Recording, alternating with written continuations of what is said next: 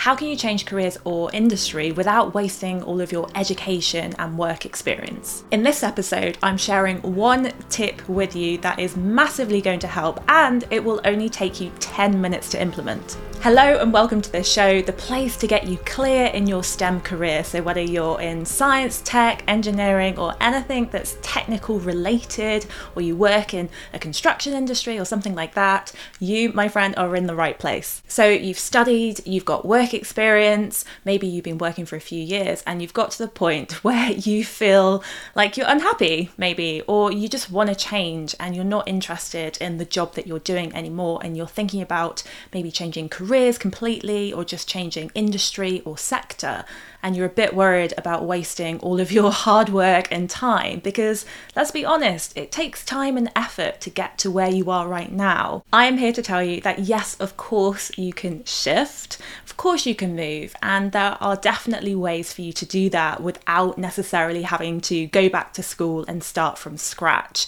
Now, I do want to put a caveat in here and say that there are some areas that would require you to go back to school and start from scratch potentially things like becoming a surgeon or a vet or a doctor. And if you have no medical background whatsoever, then it might be that you need some training in order to do it.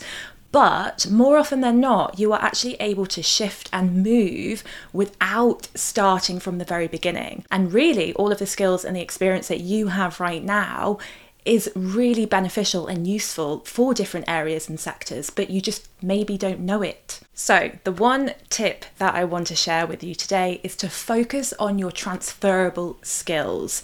Don't focus on job titles, don't focus on what you think that you need to have. Focus on the actual skills and the capabilities that you have. So, in your career and your life in general, whether it's to do with work or even outside of work when you do hobbies or when you work on different projects, you gather a load of skills and knowledge and capabilities that are beneficial to lots of different sectors. Things like communication and management, and even things like dealing with a difficult person can be really useful, or, you know, doing logistics or something. All of that good stuff can be applied to loads and loads of different sectors. So just because your job title says one thing, and just because you work in one particular industry, for example, you might be working in oil and gas and you want to work in sustainability or something like that, you will have skills and you will have knowledge that will be able to be transferred to the sustainability sector and to a completely different sector. So I just want to give you an example here. So one of my clients, Verity, she was an operations lead within the energy industry. And she got to a point in her career where she was feeling a bit flat and she wanted to have a change. And she had the idea and the drive to want to work in government, so government strategy and policy with energy. So Verity applied to BEIS, which is UK's Department for Business and Industry. Oh, I always forget this one. UK's Department, I'm going to have to read it, UK's Department for Business, Energy and Industrial Strategy. That's a bit of a mouthful.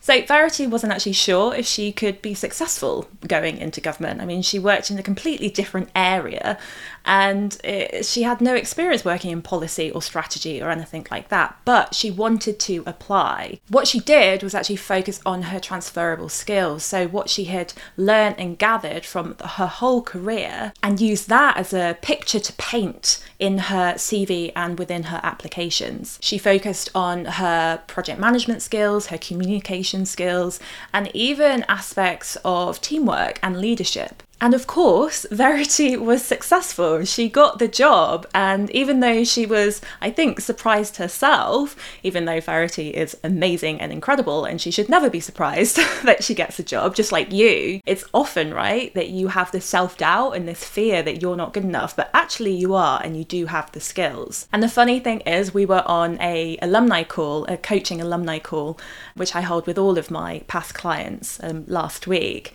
And she was saying that now that she's six months into the job, it's been incredible to see that the transferable skills have been so powerful for her to be able to basically move forward in the new role, even though she had no experience in that area.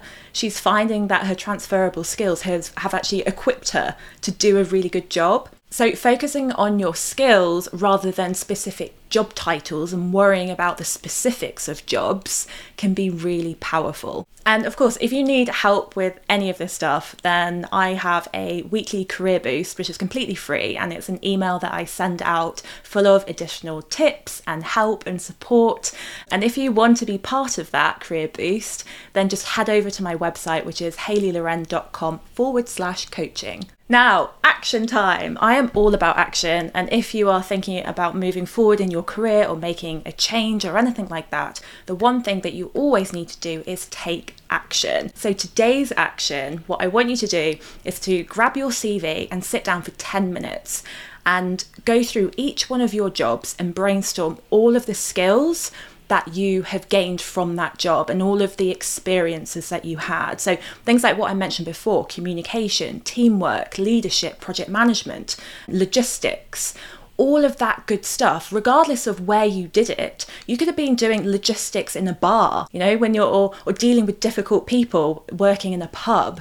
And you could also be working in the oil and gas sector doing calculations, but some of those calculations are also completely relevant to the renewable energy industry, right? So forget about where you're doing the work, just focus on what work you're actually doing and the skills that you have. And then at the end of that 10 minutes, you will have created and painted this picture, this story essentially of who you are. And that is what you sell to potential employers, right? Not your job title, not all those sorts of specifics. It's the skills that you have on that piece of paper. That is who you are to an employer. And that is why you are valuable and you can make a shift and you can make a change. Let me know down below. I'll be really interested. If you are thinking about making a shift, what, what sort of job are you thinking about? What shift are you trying to make? Let me know. And if I can help at all, I will. Thanks for joining. I will see you next week.